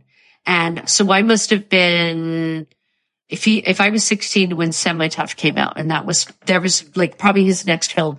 So Semi Tough, after, after Semi Tough, he never stopped working. After 10, he was receiving offers only. He didn't have to audition for films anymore because that, that was a standout role. He was the eye of the storm. You know, all the crazy farce Right. swir- swirling around him. So at the time, it was that it was we all felt that he was getting what he deserved, that he was really, really good. And, you know, it was, it was understandable that he should be recognized, that he should be working. I don't think we realized, my God, he was lucky until much later. I think it's so hard to separate hindsight from when you Yeah. realize something in the moment. sure. I think that when he was able to do theater at the Goodman, like do mm-hmm. his plays at the Goodman Yeah. and had an agent who allowed him to do that, to take the time off to make the way less money and come back to a thriving film career. I think that was, wow, this doesn't grow on trees. Somebody who's Mm-hmm. able to do anything he wants to do, to do theater in Stratford, to go to Broadway, Right, but still yeah. be able to do film roles. I think it was much later where we realized that doesn't, that's, that's not common. A lot of people dream of having a career like that, that he actually has. Yeah, well, and and even success in any one of those mediums, whether it's theater or film or you know doing that kind of stuff. But, but it's certainly, like you said, having that choice. And I know, you know, in the in the later '90s, as he started doing more theater, he, he won a couple Tony Awards. Um, I, I I remember watching the filmed version of of Death of a Salesman. I, I remember like seeing that on a Sunday afternoon, and like that was the time where like you would just you know, I think I could TiVo it, but basically you're just clearing your day. You're like, all right, I'm going to watch this. And it was great. It was, you know, I, I didn't want to watch anything else for those three hours. It was just like, this, this is great because you realize just how, like at that time, how special it was to be able to see a theater production that you weren't able to attend live, you know, that, that, you Yeah. know, could go from somewhere else. But I was just wondering, like, did you ever, I mean, I, obviously you and your dad would be, would have totally different careers. Did you ever feel in his shadow? Did you ever want what he wanted, want what Oh. he had? I mean, you know, were, were you kind of expecting or hoping that your career would follow a similar trajectory? Yes, of course. I, you know, pined for that. That was the original plan. But I'm going to mm-hmm. tell you something. Everything changed when I had my children. Really? So I did things in the reverse. He had mm-hmm. his kids really, really young. I was, Sure. he was 21 when I was born. So he had to catch up with his own life. Came out to LA, you know, made all new friends, all, a whole new life, a new wife, everything. Mm-hmm. I did the reverse. I kind of worked and I would, you know, when you're a girl, obviously you have a certain window during which you could have children. So Yeah. in 1993, I got married when I was 32 and immediately started trying to have children. And I remember very clearly having a conversation with my father. We were having lunch in LA at the Ivy, as one does. and my children were little babies. So I had two boys, um, two years apart.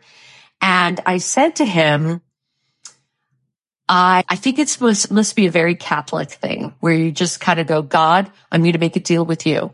Let my children be happy and outlive me. And I don't care if I ever work again. And I told my dad that I said, I don't care if I ever work again. I kind of lost my ambition. All I wanted to do was be at home and watch them grow. And I think because I was older, I knew that it was going to go in the blink of an eye and I didn't want to miss anything. I became, yeah, yeah, yeah. yeah, I became completely hands-on mom. I was the president of every fundraising organization at their schools. Oh, wow. And kind of, I remember when they were in elementary school thinking, you know, I'm just going to give away all my plays. All that's over. And my agents would send me in for things. And the greatest thing is, is that I thought, well, this is going to be the end of commercials. I never worked more. When I was pregnant, using my pregnant belly for commercials, Wow, sonogram, doctors, insurance, Yeah, yeah. uh, pregnant. Well, I remember being a pregnant mom in a tornado. My house, they had wrecked a house and it was for Allstate and our, we had had a tornado and I was days away from giving birth. I worked more when I was pregnant and then the whole, the kids worked. We made, we made a lot of money and I meant that I could be with them and I didn't have to be away. But I said that to my dad. I said, I never, I don't care if I ever work again. And he looked at me and he said, I envy you. Mm. And so that's, you know, we talk about how proud I was of him, how he was living the dream. But Sure. the downside is, is that, you know, he didn't spend as much time with us as he would have liked. And he talked about that in, in his later years. He regretted not being with us more, the graduations missed, the christenings, the, you know, the plays that we were in, the school mm-hmm. shows, all that kind of thing. You know, he missed out on a lot. And I remember him saying at one point, you know, I don't even know when your kids, when your birthdays are. And I was like, yeah, you don't, you might not want to tell us that, you know, he just was, a, he was a different, he was wired differently. I, when I had my kids, that became it for me. And I remember being president of fundraising at the school and using my acting powers to get, I could get up and speak passionately and clearly and eloquently about my cause and giving to the school and supporting your kids. And so I felt, oh, this is the, what I'm going to do now for the rest of my life, using my skills in order to speak well in front of mm-hmm. people. Mm-hmm. And, you know, it just, I think it was 20 years before I did Cyrano at ISC and I was like, oh my God, I need glasses. What do I do? I have to get contact lenses. I mean, just being 20 years went by and my husband and I thought, oh, we don't know how to do this anymore. Wow. Uh, you know, I well, was, I was still working. I did the mentalist. I, I did. Yeah, you, you did. know- you, you had a you had a lot of TV roles during that time. It seemed like as your kids were growing up that you were, Yeah, but it wasn't still the pri- working. it wasn't the priority anymore. And we Right, right. definitely did not want our kids to pursue this business. So we, Really? Yeah, I remember our kids being in the car saying, what do you guys actually do for work? Are you retired? It was like, don't worry about it. As long as there's food on the table, don't worry about it. We never took them to premieres or anything. And we, we took, sent them to a really hardcore academic school, LACES, the Los Angeles Center for Enriched Studies. And that didn't go so well. They ended up at the art school where I teach and they ended up one being an actor, one being a filmmaker. So you see how well that worked. Well, I When was, I I, was, yeah, I, well, I was curious about that because, you know, your son being now a third generation actor and, and whatever, you know, however much time he did spend with his grandfather in, in, in his younger years, in his early years, I was curious, like, was acting, you know, like you brought up the example of, of a, you know, a, a restaurant family. I mean, was, was acting a very practical thing or was it, was it like really creative and free flowing ideas and, or was it just, well, this is the business, like, was it, was there more, was there more of a practical business side to what the, you know, family did or, or was it all kind of loose and flowing or, or a combination thereof? So when my father did one of the seasons, he did three seasons at the Stratford Shakespeare Festival. And that was one of those places where the first time, first time he went up there, we stayed up there for two weeks and I thought, this has been here all along and I didn't know about it. Oh my yeah. God. Cause yeah. that is Mecca. It's just a dream come true. And I think the second time we went up there, my son Jack was in between his sophomore and junior year in in um, high school. His fresh between his freshman year and sophomore year, Kitty Swink asked me if he would be a Fleance and Young Macduff in their production of Macbeth. So oh, he went from not being an actor at all, got to into LACHSA, and then he spent a summer immersed with Rob Nagle and Bo Foxworth and Armin and Jessica Kubzansky directing mm-hmm. with Peter Van Norden and all those Antaeus players yeah, sure. for all summer. It was like, yeah, I think you caught up to the rest of the kids at your school. And then the so- summer between his sophomore and junior year, since we were going to be in Stratford, they had a two week Shakespeare program. So he would, we did the same thing my father did with me with Williamstown mm-hmm, and mm-hmm. Shakespeare and Company. So he did a two week program at the Stratford company. And of course, my dad came and we watched their presentation and it it seems remarkable now telling you this, but this was just so normal. So our family conversations would be about, did you see the Hamlet? Yeah, we need to go see what shows are we seeing tonight right, right. at uh, Stratford, and then we would very commonly talk. You know, my father would and I would talk on the phones about this production very versus that Toby and that Toby, and you know, well, when I saw. We, you know, uh, we talked a lot about different productions and that was very normal for us. I miss him so much because I miss those conversations. And I mean, did were you did you have an insight into his his process or his? I mean, I'll I'll just you know uh, one can assume every actor has self doubts and things like that. So were you privy to those kinds of, I mean, cause he gave some, you know, amazing, amazing performances, but were you witness to like him not knowing if this is going to work out? And, and how did you kind of interpret that for your own career and, and, you know? Okay. I think it's safe to say, and I could say, I mean, I would say this to him. He had this amazing relationship with Robert Falls at the yep. Goodman. Yeah. And I think he got a little bit cocky because they did a Galileo Yep. And they had done a bunch of plays. I think Touch of the Poet. My father would just say yes now to the O'Neill plays, whatever O'Neill play sure, they were doing. Sure. I think he must have at that point had already done Long Day's Journey in Chicago. And Touch of the Poet, I think what he did was he said yes to it before reading it. And he mm. got to mm. Chicago and we were talking on the phone and he said, I've made a terrible mistake. There's no way I can play this part. Wow. I, I'm really freaking out. And I got off the phone. I said to my husband, I said, Hey, I'm sure he said yes and didn't read it. That play really, really scared him. It was really hard. And when I flew to Chicago and saw it, my sister and I were clutching each other. We were sobbing. It really cut to the bone. It's all about basically this, what the, well, I suppose different people will see different things, but for us, what killed us was this arrogant, narcissistic, self-centered man who bullies his daughter and his children and they pray for him to become kinder and more docile. And then something happens overnight and he does, he becomes this like squirmy mm. kind of obsequious, you know, c- crawling on his belly worm of a man. Yeah. And it just destroyed us. It destroyed us. And I think it scared him because it, it really cut to the bone. It cut really, really close and it made him go, I don't know how I could do this. I will say this. When he did Iceman Cometh, mm-hmm. you know, he had been divorced. He was remarried to his wife who I adore. And Hickey, you know, spoiler alert, has this major, major, major guilt about his relationship with his wife.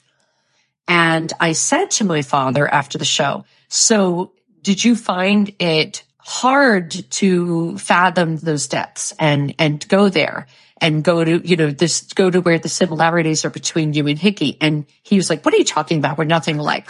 so I don't know if he did inside personally and just right. wasn't comfortable talking about it with me mm-hmm. or if he just, maybe he was just, I'm an actor and this is what I do. Right. I find that hard to believe. I mm-hmm. find it hard to believe that he, yeah, that it would never did, cross his mind. Right. Yeah.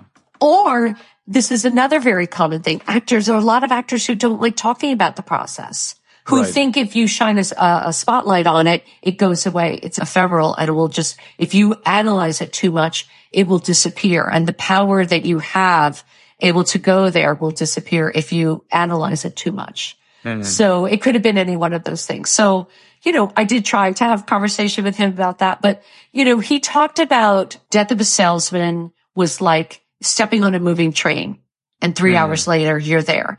I know that when I saw him do Death of a Salesman, I saw it in Chicago and I saw it in London. I missed it in New York because I was giving birth or had just given birth. I missed okay, the Tonys. Yeah. I missed the Tonys because oh, I was out geez. to here. So I think I had just gotten pregnant. You're not supposed to fly in your first trimester. Right, of course, yeah. So the Tonys, I was about to give birth any second. The Tonys for Death of a Salesman. And oh, it killed me to not be there. But I was there for Long Day's Journey. I was at mm. the Tonys for that. But when, um, I saw Death of a Salesman, especially in London, because he had been doing it for a while. Something I don't think a lot of people realize is I'm sure there were other 63, 65 year old Willies, but at the time, he was the only famous one, the only one of note that was sure. the actual age of Willie. Lee J. Cobb was 36. Dustin wow. Hoffman was 45. Wow. Philip Seymour Hoffman was in his 40s. Mm-hmm, My dad mm-hmm. was 63 when he started the Willie journey and he did it for so many, he did it a, for a lot of years. He did yeah. it in Chicago. Oh, of course I saw it in LA. He did it in Chicago. He did it in LA. He did it in New York. He did it in London. And I'm going to tell you, he physically could not do the things that he did on stage. Mm-hmm. It's that whole thing of like the adrenaline of you being able to lift a car off right, of somebody. Right. If you told him fall down on the floor and then get up, he wouldn't have been able to do it, but mm. he did it in the show. And wow. because of we are his family, when those moments came up, those physical moments came up, we were all like, yeah, edge of your seat. Right. Right. Yeah. Cause he had really bad um, knees and hips and shoulders and back pain. He lived in pain for many, many years because of stupid football, football injuries. Mm. And in London, he had a hernia in his stomach. Oh, geez. So he was in really excruciating, debilitating pain, yeah. but also I really didn't know if he was going to come home from London. I was very, mm. very worried about him. We were wow. really, you can't do a show with a leaking, bleeding hernia. You can't yeah, do that. His, he, had, wow. he had a tear in his stomach wall. It was, it was painful. It was really excruciating to watch. So I just wanted to say that he was 75 when he did Pozzo in Waiting for Godot in mm-hmm. Stratford. And then after that, he did Steward of Christendom in LA and at the age of 75. Wow. And that was when I first noticed age catching up with him. Mm. That he couldn't do things that he was able to do earlier than that. But he always said, I want to be drop the curtain come down and the ankles pulled out from under the curtain. He wanted to work until yeah. he dropped dead on stage. Yeah. yeah. Well, yes. I mean, age catching a view at 75 is a pretty good run. We, we can all be so lucky. It's a mere, it's, we do not understand how he lived to be 81 because my father was a famous, I don't, I'm not, I'm not telling tales out of school, yeah. famous party man. Yeah. Party. He was, it's a shame he never played Falstaff because he lived wow, yeah. a Falstaffian life, a huge, capacious appetite for everything. Mm, mm. I am kind of curious. You know, you you you mentioned that lunch you had with your dad, where where he said he envied you. Do do you you know? Well, there's a couple questions I have, but the, the first one I'll ask is: Do you suspect that part of the reason he like? Do you think he ever felt that he had to keep working because of you know expectations of him or or things like that. He so lived. He, it was the only time he was happy. Really? Wow. He was happier on a set or actually on stage more than anything in the world. It was like mm. I said, it was like a drug for him. He, ha- it was the only thing that made him happy. When he said he envied me, it wasn't yep. that he wanted to change places with me. Right. He couldn't imagine what that would be like mm. to only care about your children growing up. And, right. and I don't say that to cast aspersions to say he was lacking, you know, it was an interesting relationship. I, yeah. I can't say he would have ever won father of the year, but I do think watching your father pursue what he loves doing is a wonderful role model. It's, yeah. it's, I don't feel, and we got to travel the world and see wonderful things. And, you know, we were on the set in Italy of uh, Belly of an Architect. We, what we got in exchange for having a dad around all the time I mm-hmm. wouldn't, I wouldn't change anything. I really wouldn't. It was really, really exciting and thrilling and fun. He, he wasn't envious because he wanted to change places with me. He, no, I think right. he would have, he would have liked to know what that felt like. Mm-hmm. And that's the envy is that I wish I was built that way so that I could find happiness and joy and solace in that. Yeah. I, I think that's a balance or a challenge that a lot of people face is how do you achieve or can you achieve such success in your career and also be, you know, very present to your family or relationships in your life?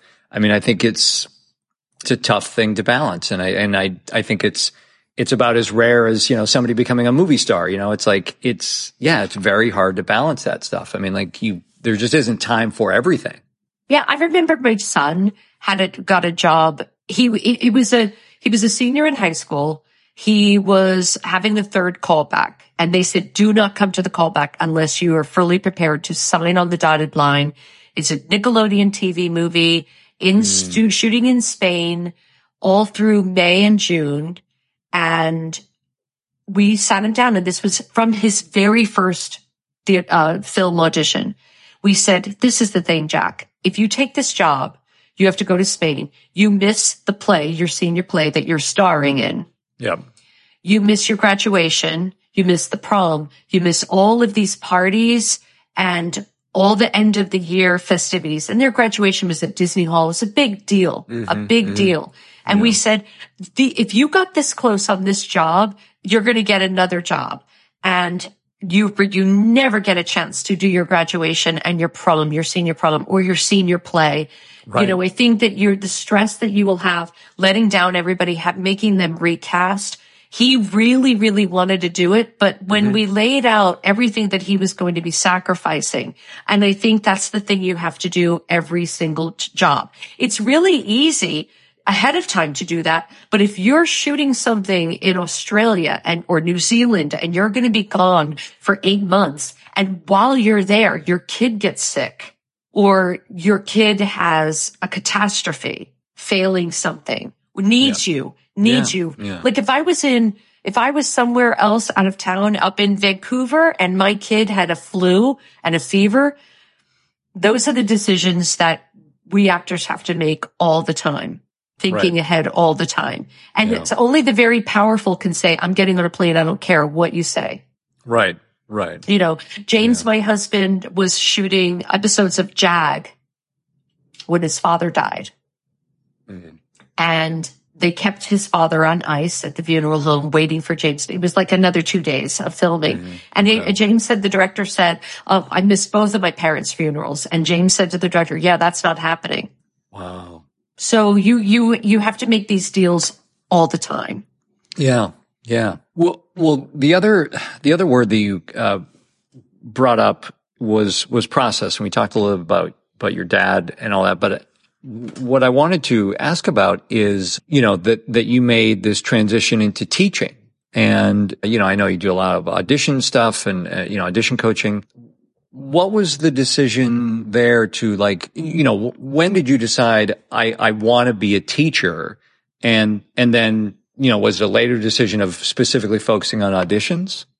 So I was always, um, helping friends with auditions. Like people would call me all the time, mm. like casting stuff and oh, say, okay, I have yeah. an audition coming up. Will you work with me? I was doing this for free. And then a girlfriend of mine was like, you're insane. You're really, really good at this. Why are you giving this away? And when Jack got into LACHSA, Mm-hmm. I didn't work with him on his audition for LACHSA, but I did help choose his monologues. And I decided to see what would happen if I could help other kids audition for LACHSA. And I realized I really, really loved it. And kids would come to my house and we would pick two contrasting monologues, one of them Shakespeare. And I loved it. I loved doing it. And so I've been doing it ever since. So it's like been, I would say 11 or 12 years. Kids come to my house, 13 year olds we pick a Shakespeare monologue and a contrasting contemporary one. I've also helped adults. I help my husband mm-hmm. with auditions. I have a real knack for learning lines very quickly. Uh, I think it's from the soap opera days. And sure. I've also worked as a dialogue coach, Patty Heaton on uh, the set of the middle and Carol's second act. I can help people learn lines really quickly. So I started doing that. Is, that, then, is that what a dialogue coach does? Is it just like helping actors run lines and memorize yeah. them? memorizing okay, okay. the lines. Yeah. Making sure okay, the cool. actors know their lines. That's a dialogue coach. A lot of people say there's no dialect in the middle. I'm like, dialect. That's different from dialogue. Well, just running like, lines. She's Midwestern, right? So that's the, uh, yeah, uh, the Midwestern yeah, dialect. Exactly. So I just sit in the trailer and, and help run lines for the actors. And I, I really love doing that.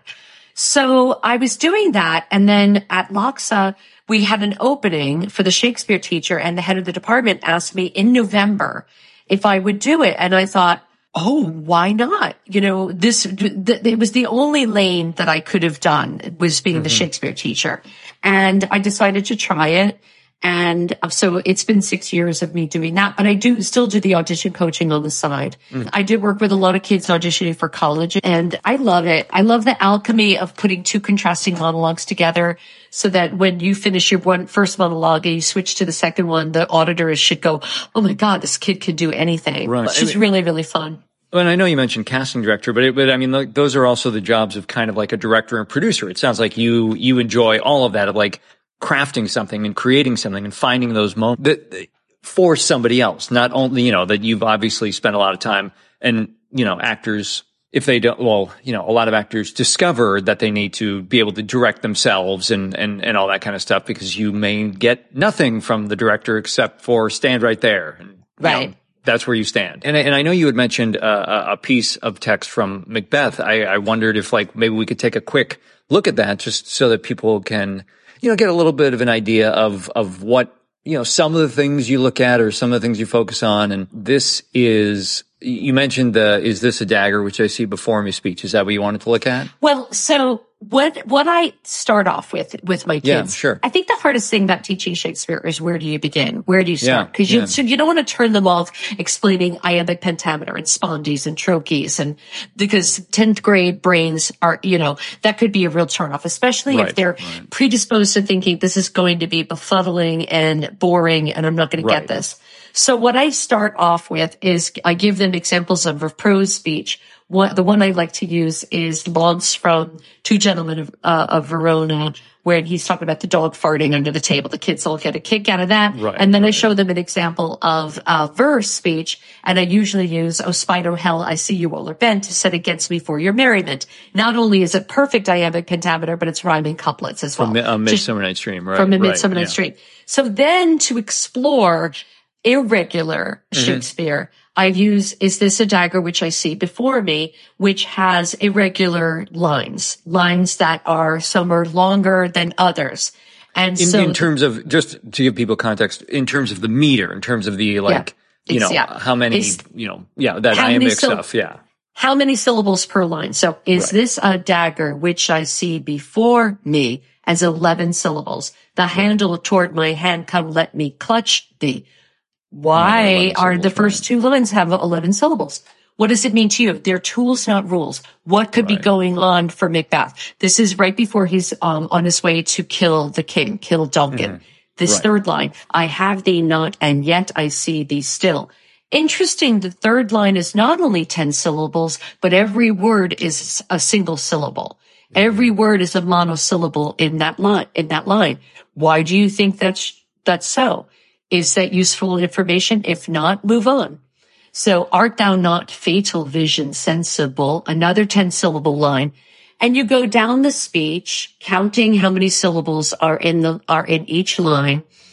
And then he says, or art thou but a dagger of the mind of false creation proceeding from the heat oppressed brain. I see thee yet in form as palpable as this which now I draw. Six syllables. Six syllables, right. Right? So why do you think I would ask the actor, is that line only six syllables? And to which the student may say, well, what is he talking about? He's drawing a dagger from his belt. Mm-hmm. So maybe the four syllables are where you do the stage direction. Right. And, and potentially also comparing the dagger in his hand to the one he see, like holding it up and like going, exactly. what, you know, you know, that there's some kind of business and, and that's what the actor and, and or director can create. But right. I, I see what you're talking about. So there's, there, so there's an embedded stage direction there as this which now I draw. You could draw it on those six syllables and then, like you say, hold it up, or right. you can draw, choose to draw it on those four syllables. But like I said, tools, not rules. Look at it. Mm-hmm. And if mm-hmm. it's useful to you. And so what I would do with the students, this is something that I learned when in, I did a program at the Globe program for teachers a few years ago is you would have the kids sitting in a circle in chairs and give each student a line. So each student would have a line and they would count how many syllables are in their line. If you have 10 syllables per line, a regular iambic pentameter line, you sit in the chair. If you have more than 10 syllables, stand in the chair. If you have fewer, sit on the floor in front of the chair. And when we do the whole speech, we go around the room and it's a cardiometer mm. of the, of the character's heart rate, of the, what's right. going on with the character. There's a few widely held beliefs that if a line is a regular, if a speech is a regular iambic pentameter and made up of lines or thoughts that are 10 syllables per line, this is somebody working through something, piecing something together. If you have more than 10 syllables per line, the thought is so big, it doesn't fit into 10 syllables. It may spill over. And so we get an idea of what's going on with Macbeth emotionally and mm. in his heart, the energy that he's carrying inside of him when we map a speech this way. If, is he using a lot of single syllable words like uh, moves like a ghost, thou sure and firm set earth here, not my steps, which way they walk. He is not reporting thoughts and feelings that he's had before. He's, re- he's figuring out his thoughts and feelings at the same time as they're coming out his mouth. He's working through something. Mm. So wow. very useful. Then I would look at in the speech, the next thing I would do is talking, talking about the syllables is there's 32 lines in that speech. How many thoughts? I worked it out ahead of time. There's 12 different thoughts. There's 12 thoughts in that speech. Wow. How many of them are questions? How many of them are declarative statements that end with a period? How many of them are exclamations? How many are they midline thoughts that break in the middle of the mm-hmm. line or start in the middle of the line? He interrupts himself. He's on a train of thought and then he stops that thought in the middle of the line. What does that right. tell you about what's going on? How many words are multisyllable versus how many are monosyllable? Why do you think that is? So another teacher that I've worked with has a great exercise where the first word is a thought igniter. So first word, thought igniter, last word, story. And mm. one of the things that I impress upon my students is powering up at the end. When we speak nowadays, we power up in the middle of what we're saying and then we run out of steam, we run out of breath, and you know what I'm going to say sure, anyway. We run sure. out of speed. We have to do the opposite with Shakespeare. We want to build to the end. Come, let me clutch thee. I have thee not, and yet I see thee still. We want to build an energy, tone, and volume towards the end of the thought, making that the most important mm. part. So the first word is a thought igniter, and the last word is story. So we do lots of exercises with igniter, story, ignite, story. Is, me, the, the, I, still, art, sensible. So the words are everything. The words are your tools. They're your weapons. They're your magic tricks and just trying to get them out of their heads, get them out of self-judging, self-analyzing. That's my job and getting them into their bodies and up off the page on their feet and using all their cells to tell the story. Yeah. I mean, do you feel like there are things that you learned at, at Hofstra or, or LAMDA or, or with David Kaplan that, that you're still using today, you know, in, in, in your teaching that, that you're sharing that, that, oh, that still apply? Absolutely. Absolutely. I, I think what I said earlier, which is act the verb, not the adverb.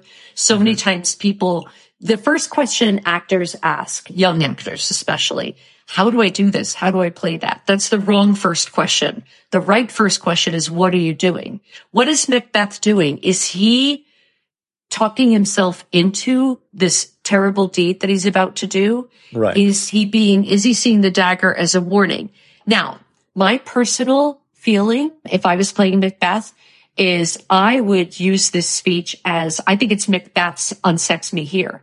I think he's seen the witches. They told him he's going to be king. Oh my God. And Duncan is staying here. This is too coincidental. This must be the world telling me you're supposed to do this. And the dagger speech, I think is his incantation to the dark powers that there, mm. the, the, dagger is marshaling me the way that I was going. It is telling me to go, telling me to do this. I also feel personally that he has enough moments of self doubt that mm-hmm. this one could be the one where it's like, I know I'm doing the right thing. I think everything's telling me and pointing me in that direction. He has, if it were done, when tis done. He already has lots of rumination and meditation earlier in other parts where should I do this? And the scenes with Lady M of self doubt that I think it's right. cool if this is a moment where it's like, thou marshals me the way that I was going. Yeah. You're telling me yes now or would half the world he- talks about Hecate's offerings. I think, I think that's what this is, is his incantation. Wow. Uh, it's, you know, what I love about a lot of this text is that there is no end to the amount of interpretation that we can bring to these things. Isn't that, that, that fun? It's so yeah, fun. I mean, you're, you're only limited by your own imagination and every actor, you know, will see something or pull something or, you know, glom onto something differently and go, well, what if it's like this? I mean, yeah, I, I remember I, when I played Richard III, I was, I was reading all these papers about, you know, the, the psychology and the mirror effect and all these things about like you know, cause I was just very interested in that portal into the character of like, what, what happened to him as a young child that would lead to this kind of behavior and all this kind right. of stuff. And then really looking at, you know, watching all these YouTube videos of, of like the different gates and, and things like the physical things that people can actually have and what they look like and how they manifest and all this kind of stuff, you know, which is and, again, like that was my particular interest in, in, the topic and looking at the character journey. But, you know, anyone, you, you know, anyone who's played the part or, or any of, you know, any of these other parts, it's all going to be well what's what do you see that's interesting to you and what's what's going to what's going to ignite you you know to to borrow that word in this stuff having said that, I think that if you were playing Macbeth, if I was directing Macbeth, the mm-hmm. play, I would do this speech differently than if I was directing somebody doing an audition monologue. Mm, okay. If he was doing an audition monologue, the actor, I think, should show a journey. It should start sure. and it should start in one place and end up in another place. So I would in the audition start off with fear and doubt and self rumination and talking himself into by the end, he's fully resolved to do this because you need to show all the variety. You wouldn't do this audition speech the same way you would play the play, especially mm-hmm. if you like that idea that, oh my gosh, the, this is the, the, I bet the witches sent this dagger to show me that what I'm doing is the exact right. right thing to do and to be fully resolved through the whole thing. I think that if you did it that way, it would contrast well with if it were done when tis done, then twere well it were done quickly. And that speech, he's, by the time that that speech finishes, he's talked himself out of doing it. Right. So it would be different the way you would play it if for an audition than you would if you were playing the character in, in the part. My Very feeling. Cool. Yeah, mm-hmm. very cool. Very cool. Well, Elizabeth, thank you so much for all your time today. It's been it's been really a, a treat to get to know you more and and learn more about you know your your journey, your career, I had one other uh, question. I was I was trying to think because we've covered so many different things. You know, you talked about doing commercials when you're pregnant. You, you know, not, not, getting certain roles, or you know, things that you you know you were kind of hoping you would get and really working on. I was just curious. Can you think of? And, and I mean, certainly the Tony and Tina's wedding. Like, there sounds like there was a lot of stuff you did for that that was you know beyond the scope of what actors were doing for most shows, but is there anything that stands out as like one of the craziest things you ever did for your career or to get a job or, or something like that where you're just like, man, looking back, I can't believe I, you know, I mean, uh, yeah, whether it was to get an audition or to get seen for something or uh, anything like that. Is oh my gosh, I I can't think of anything. You know, because usually it's just been auditions. I think self taping this during the pandemic has been really interesting, and I think it's here with us to stay.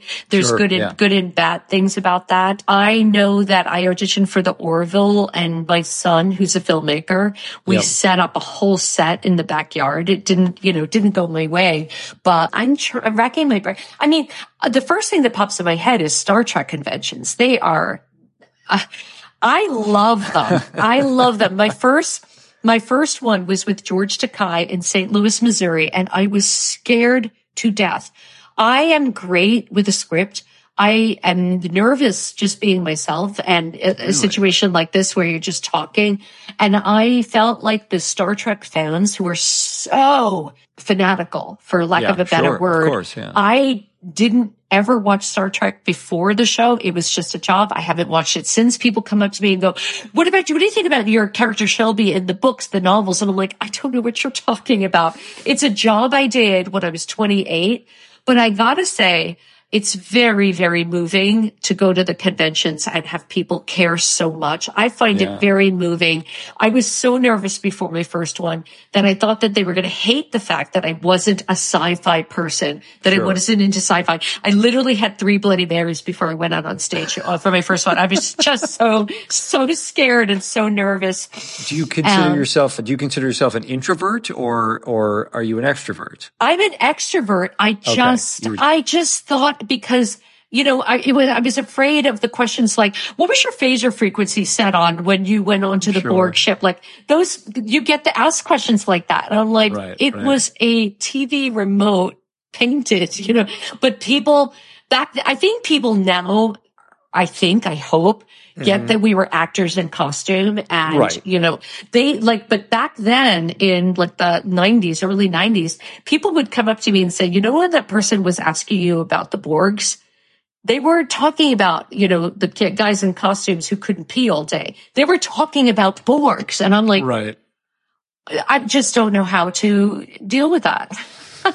but I think people now you have all these behind the scenes specials and I think people have more of a grasp with social media that we are actors memorizing lines. I would talk about memorizing lines. Oh my God. I have lines from that show I will never forget. And I actually use these lessons with my kids, like separate the saucer section, assign a skeleton crew to create a diversion. I that line I will carry with me all my days of my life because Thank took goodness for your uh, your LAMDA training to you know get all the Exactly. S's out. I, I know you said you didn't didn't watch, but hopefully uh, at some point you you knew that Den of Geek. I, I learned this had ranked your character as one of like the top guest spots on that show. So so there you go. You are beloved by the community. So you know, Fabulous. you know, you- You, can go into the next, next convention uh, riding high on that. But uh, but yeah, no, thanks thanks so much for chatting today. I really really appreciate it. It was it was such a pleasure. my pleasure. My pleasure, Nathan. Anytime.